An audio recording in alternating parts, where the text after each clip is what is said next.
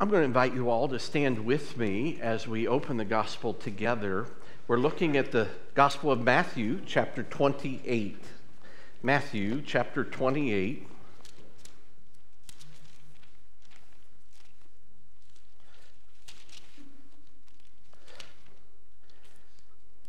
And I'm going to begin here with verse 1 and read down through verse 9. Hear the word of the Lord. After the Sabbath, at dawn on the first day of the week, Mary Magdalene and the other Mary went to look at the tomb. There was a violent earthquake, for an angel of the Lord came down from heaven and, going to the tomb, rolled back the stone and sat on it. His appearance was like lightning, and his clothes were white as snow. The guards were so afraid of him that they shook and become, became like dead men.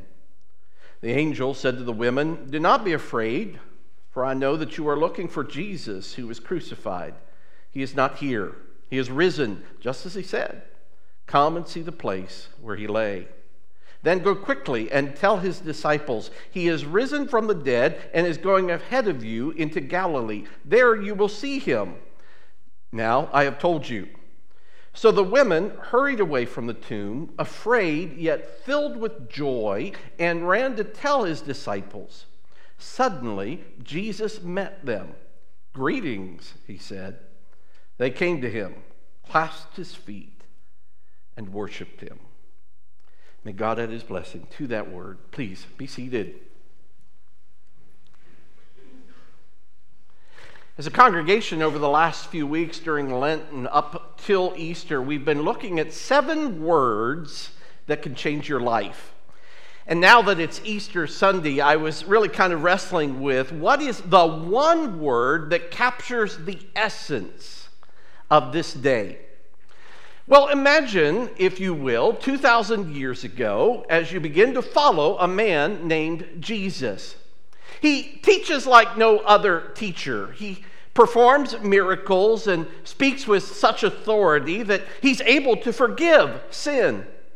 You left everything to follow Jesus. You, you left your home, your, your work, your family. And yes, there were those people who told you you were crazy, but you didn't care because you were convinced that this little community that Jesus was establishing was indeed going to change the world.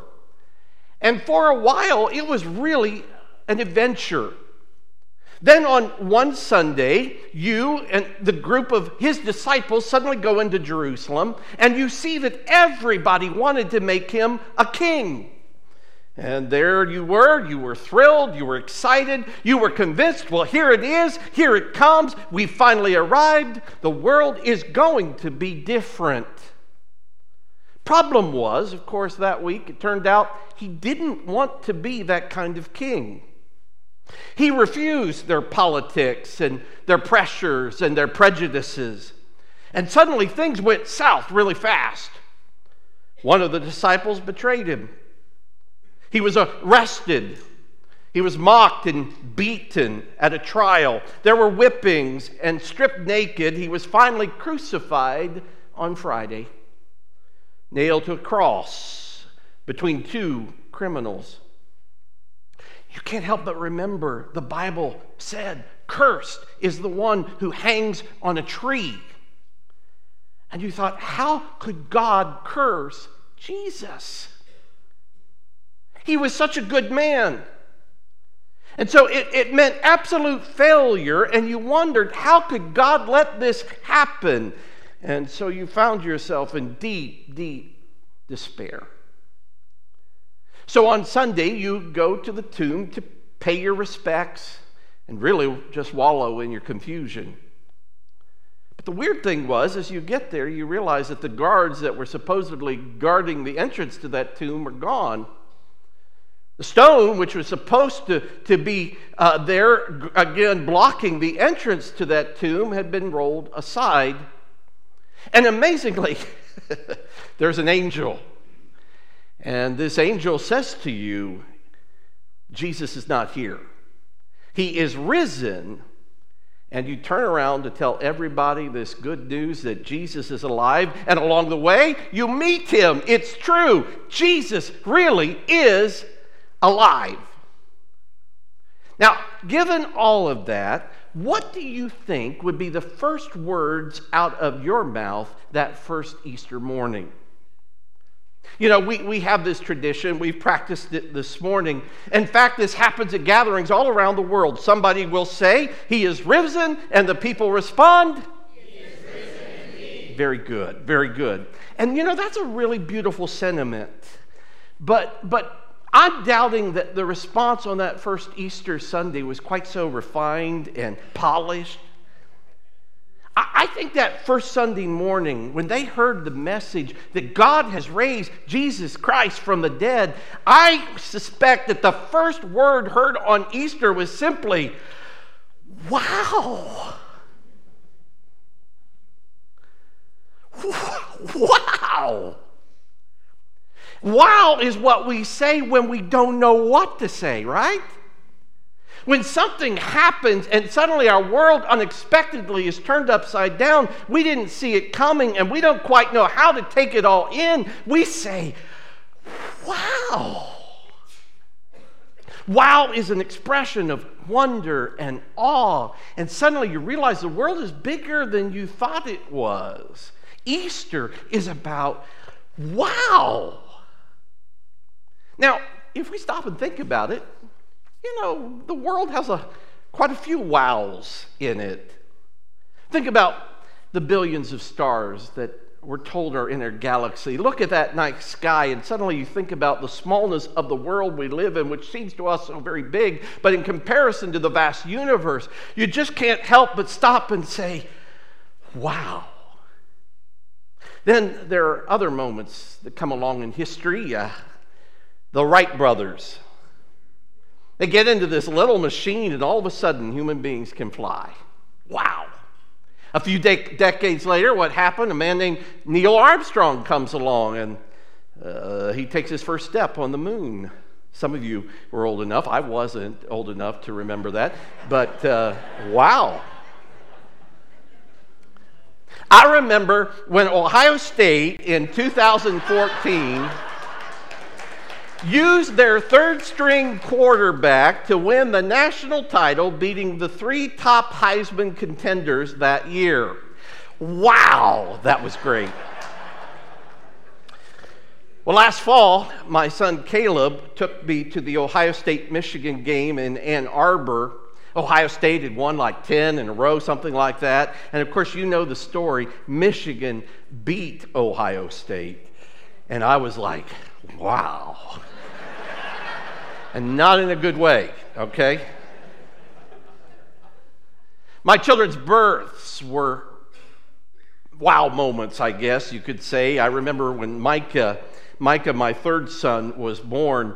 I remember being in the hospital room with Mary. Of course, you, you, if you've had that experience, you know it's it's a lot of things. It's messy, it's noisy, there's a lot of things going on. And I'm one of those guys that would have been perfectly happy to be sitting in the waiting room while it all went on. But, but suddenly I'm thrust into this moment and I'm finding myself, and this is the third time I've been through this, I, I'm getting a little woozy at one point.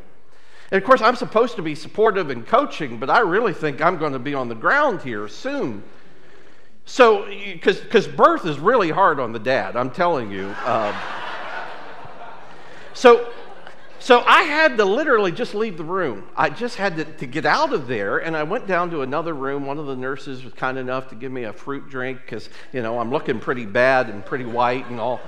So, so Mary is thinking, he's going to miss this, and she's not happy with me anyway at that point. So, so, but don't worry, don't worry. I had my fruit drink. I was revived. I was able to get back in time. And so when Micah was born, my wife asked, Is, is the baby okay? And the doctor said, Yes, uh, the baby and your husband are both pinking up at the same time.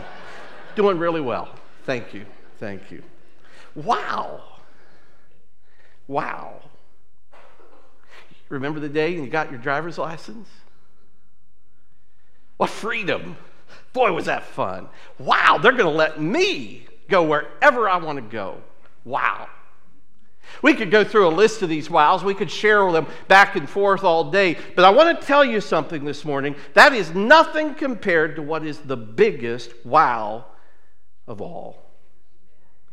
Because of Jesus and his resurrection. Sin has been paid for, death has been defeated. You can live forever with God for eternity. Wow! And so, quickly this morning, I want to give you three truths that I'd like you to walk away with. The first one is this the resurrection really happened.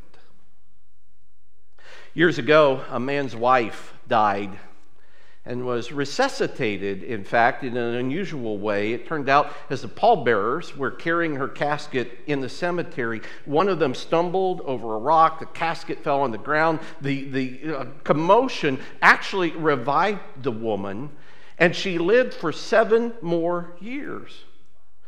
Well, seven years later, she died again. But this time on her way to the graveside, when, when they came to that same spot on the path, the husband shouted, Don't forget about that rock. Watch out.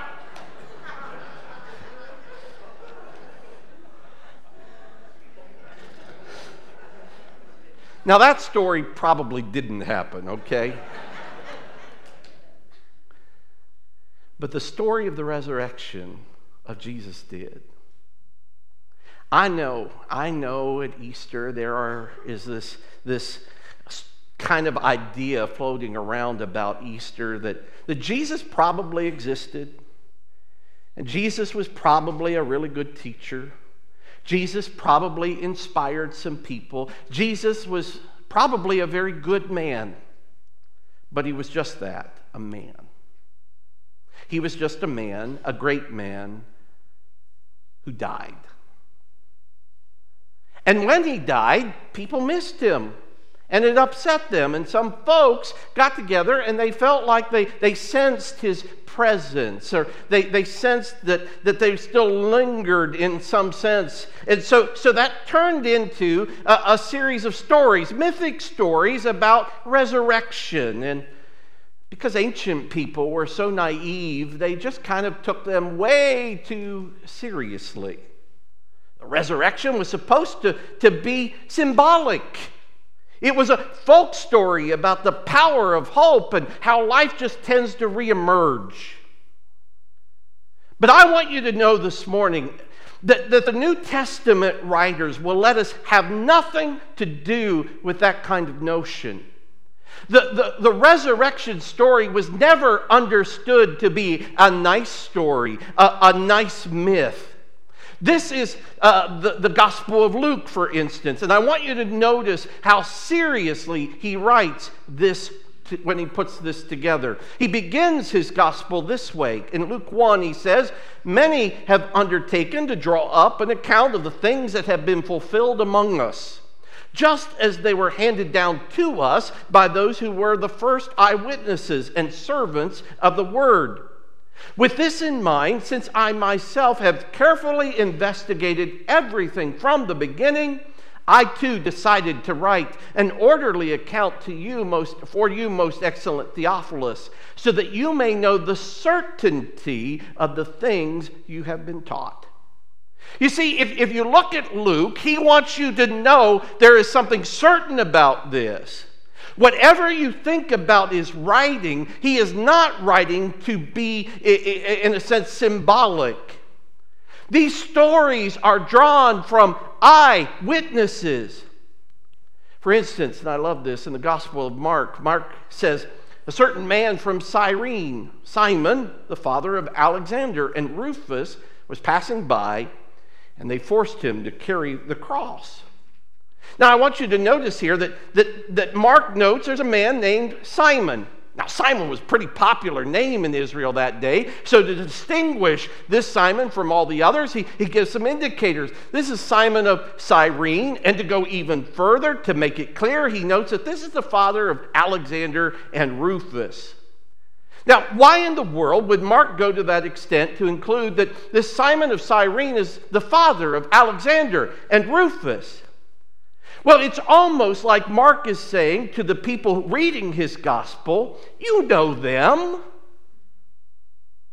They're in our community. In fact, most scholars would say they became Christians. They're part of the church. So Mark is literally saying, you can ask them what happened. Paul, in his uh, letter, refers to 500 people who eyewitnessed the risen Christ. He's acknowledging, hey, if you don't believe me, go ask them. I love the fact, this is so fascinating to me, that the first eyewitnesses of the empty tomb, according to the resurrection accounts, were women. Listen, that would not be the way you would tell a story in the ancient world. In the ancient world, women could not be witnesses in a court of law, they weren't credible. Uh, Roman law system or the, the Jewish law system. In fact, Luke, he writes this. Think about this. It was Mary Magdalene, notice the names here Mary Magdalene, Joanna, Mary the mother of James, and the others with them who told this the resurrection story to the apostles, but they, the men, the apostles, did not believe the women because their words seemed to them, the men, to be nonsense. Can you believe there was a time when men were slow to take women seriously? Happened. But think about this, guys. The women were the first to preach Jesus Christ is alive. And the men said, fake news. Even back then. It wasn't until some of the men actually saw Jesus that they began to take them seriously. And my point is this if you were going to tell this story, if you were making up a story, trying to, to convince gullible people about a higher truth, you would never use women as the first eyewitnesses to your account. It wouldn't happen. And yes, yet that's exactly what we read. And why is that? Well, the reason the story is told that way is because that's how it really happened. Wow. The resurrection really happened, and they want you to know. They want you to know that because of this next truth. The second one is this the resurrection changed everything. The resurrection is the hinge of history. The truth is, to this day, we date human history by the life of that one man who lived and died and was raised again. And listen, I, I don't know what issues you have this morning as you walk into this place, but I want to show you a picture. Now, I've got to be honest, I really kind of wrestled with this, whether I would bring this up, because it's sobering, to be sure. This is a grave of a Ukrainian man who was shot trying to rescue his wife from a Russian soldier who raped her. Now, I'm not going to read the account of what happened there because it is brutal. But I want you to know two things. This man loved his wife, and he loved Jesus. And you look at this picture and you think, what a waste, what a tragedy. There it is. That's how it ends a hole in the ground. But you know, as I looked at that picture, I couldn't help but see that simple cross standing there. And it stands in testimony that evil does not get the last word. Listen, Jesus came and he showed us what God was like. He showed God's love. He said there isn't a sparrow that falls that God is not aware of. That means that he was indicating that God cares about each person intimately, every detail of our lives. And God is infinitely good. He showed us that God is concerned about the hurting and the poor and the confused and the lost and the lonely. And there was this amazing movement. But then Jesus died and the movement was gone. It died with him. Listen, on Saturday, there was nothing left to that movement. They were all going home. They were all going back to work. They were trying to figure out what had just happened. They were knew that they were in for just hearing their, their, their, their family and their friends mock them because it was over. Nothing had changed. Evil had won. But then Sunday, and it was on. wow, Sunday came. And I, I really I want to just take a moment. I hope you understand this. Christianity is really quite unique in this, in that if you look at other faiths, they, they, they evolved over time. But I want to tell you about Christianity. It suddenly happened in one day. One day it did not exist, and then the next day it did and people were ready to die for it. And as a matter of historical fact, they indeed, indeed did die for it. It gave birth to the church, and that's why we're here this morning. That's why we're planning and, and, and extending our, our ministry to Elyria, because we believe he's alive and it changes everything. We're, we're told in the Gospels. So the women hurried away from the tomb, afraid yet filled with joy, and ran to tell his disciples. Remember, Jesus or the angel said, You'll see him in Galilee. But did you notice this? Suddenly, Jesus met them. Greetings, he said. Now, you talk about an understatement there. It's almost as if, and, Jesus is being a little bit humorous here, isn't he? I mean, he was, they're supposed to meet him in Galilee. Jesus can't wait. Jesus is so excited about this. He meets them and he kind of understates this. Hello, hello. Apparently, something's going on here. And look what happens. They came to him, clasped his feet, and noticed this, and worshiped him. Yesterday, he was a crucified criminal a failed teacher.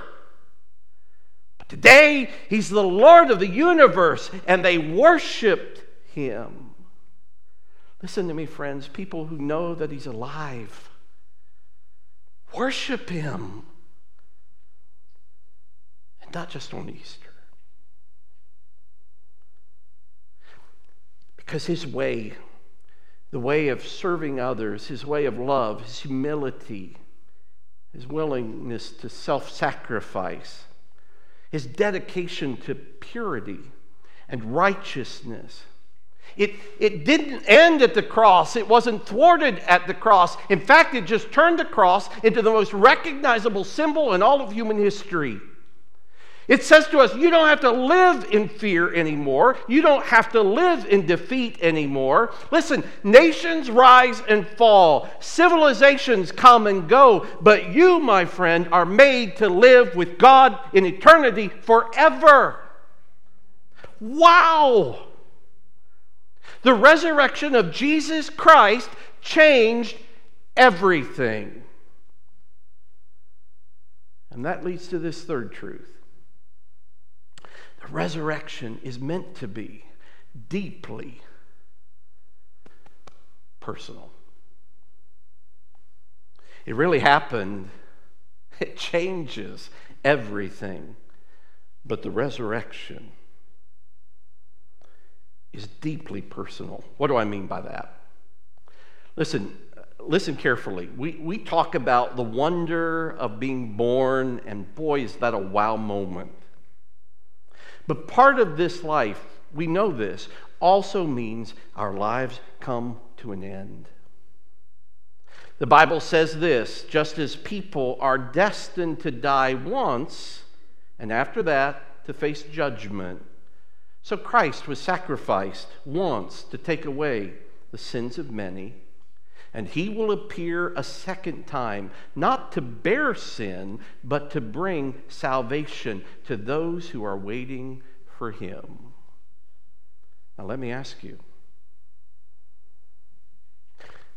are you just waiting to get out of here? Or are you waiting for him? Because here's the truth about you The biggest wow of your experience hasn't happened yet. Did you, did you hear me? The biggest wow of your experience has not happened yet. The most amazing moment in your life will be that moment after you die. Now, we don't talk about that much. But we know it. We will all face that moment. And here's the truth either you will see God and rejoice and worship Him, or the Bible says you will face an eternity without Him. Wow. Listen, God doesn't want anybody to go into an eternity without His Son. He says to us, I took your sin on the cross. I will give you grace and my love and my forgiveness for all those places and times you've messed up. It comes as a free gift to you. And I will come into your life. That resurrection power that was in Jesus, I will put it in you. And together, as long as we have breath, I will teach you how to live more and more like Jesus. And when your life is done, you can be with me forever in eternity after you die. Psalm 23, we know it, we've heard it. The Lord is my shepherd, I shall not want. Verse 4 says, And yea, though I walk through the valley of the shadow of death, I will fear no evil for thou art with me. Pastor David Barnhouse was driving with his son in the car when his 11 year old son asked him, Dad, what's the shadow of death? At that moment, a semi truck passed the car and it blocked the sun for just a second. And his dad said, You know, son, would you rather get hit by that truck or by its shadow? I love that image. Death, where is your victory? Death, where is your sting? Because if you trust Christ, death has no ultimate claim on you. It doesn't win. You see, it was a wow moment when you were born. It's another wow moment when you are born again. And Christ gives you his life. So that that moment after you die, you will not only be celebrating the resurrection of Jesus, you'll be celebrating the resurrection of you. Wow. Wow. My sins won't drag me down. No more tears, no more cancer, no more war, no more inflation. Good has overcome evil. Creation is going to be redeemed. Suffering is going to cease. Every loss is going to be restored. You are not suffering from anything a good resurrection can't fix. That moment will come. It will come. It will surely come. Why? For one reason and one reason alone. Jesus Christ has been raised. He's alive. It really happened. It changes everything. And He did it for you. He did it for you. So this morning, I'd like us to maybe have a little fun and just change up the liturgy a little bit. And I'm going to say, Jesus Christ is risen, and instead of saying, He is risen indeed, would you just respond with me uh, with a hearty wow? Wow. Okay, so here we go. Can we do this together? You ready? Take a deep breath. Jesus Christ is risen. Wow. Jesus Christ is risen. Wow. Amen. Amen. That is the best news you will ever hear. It is the greatest gift that's ever been given. That's why we celebrate. That's why we sing. May that be your hope this day and forevermore. Amen. Amen. God bless you. Whoopee, whoopee. Yeah, amen. let's, uh, let's go to prayer, shall we? Father, I thank you for this moment, this time when we can celebrate and praise you and lift you up. Oh God, dear Jesus, would you, uh, would you minister to, our, to each and every individual here?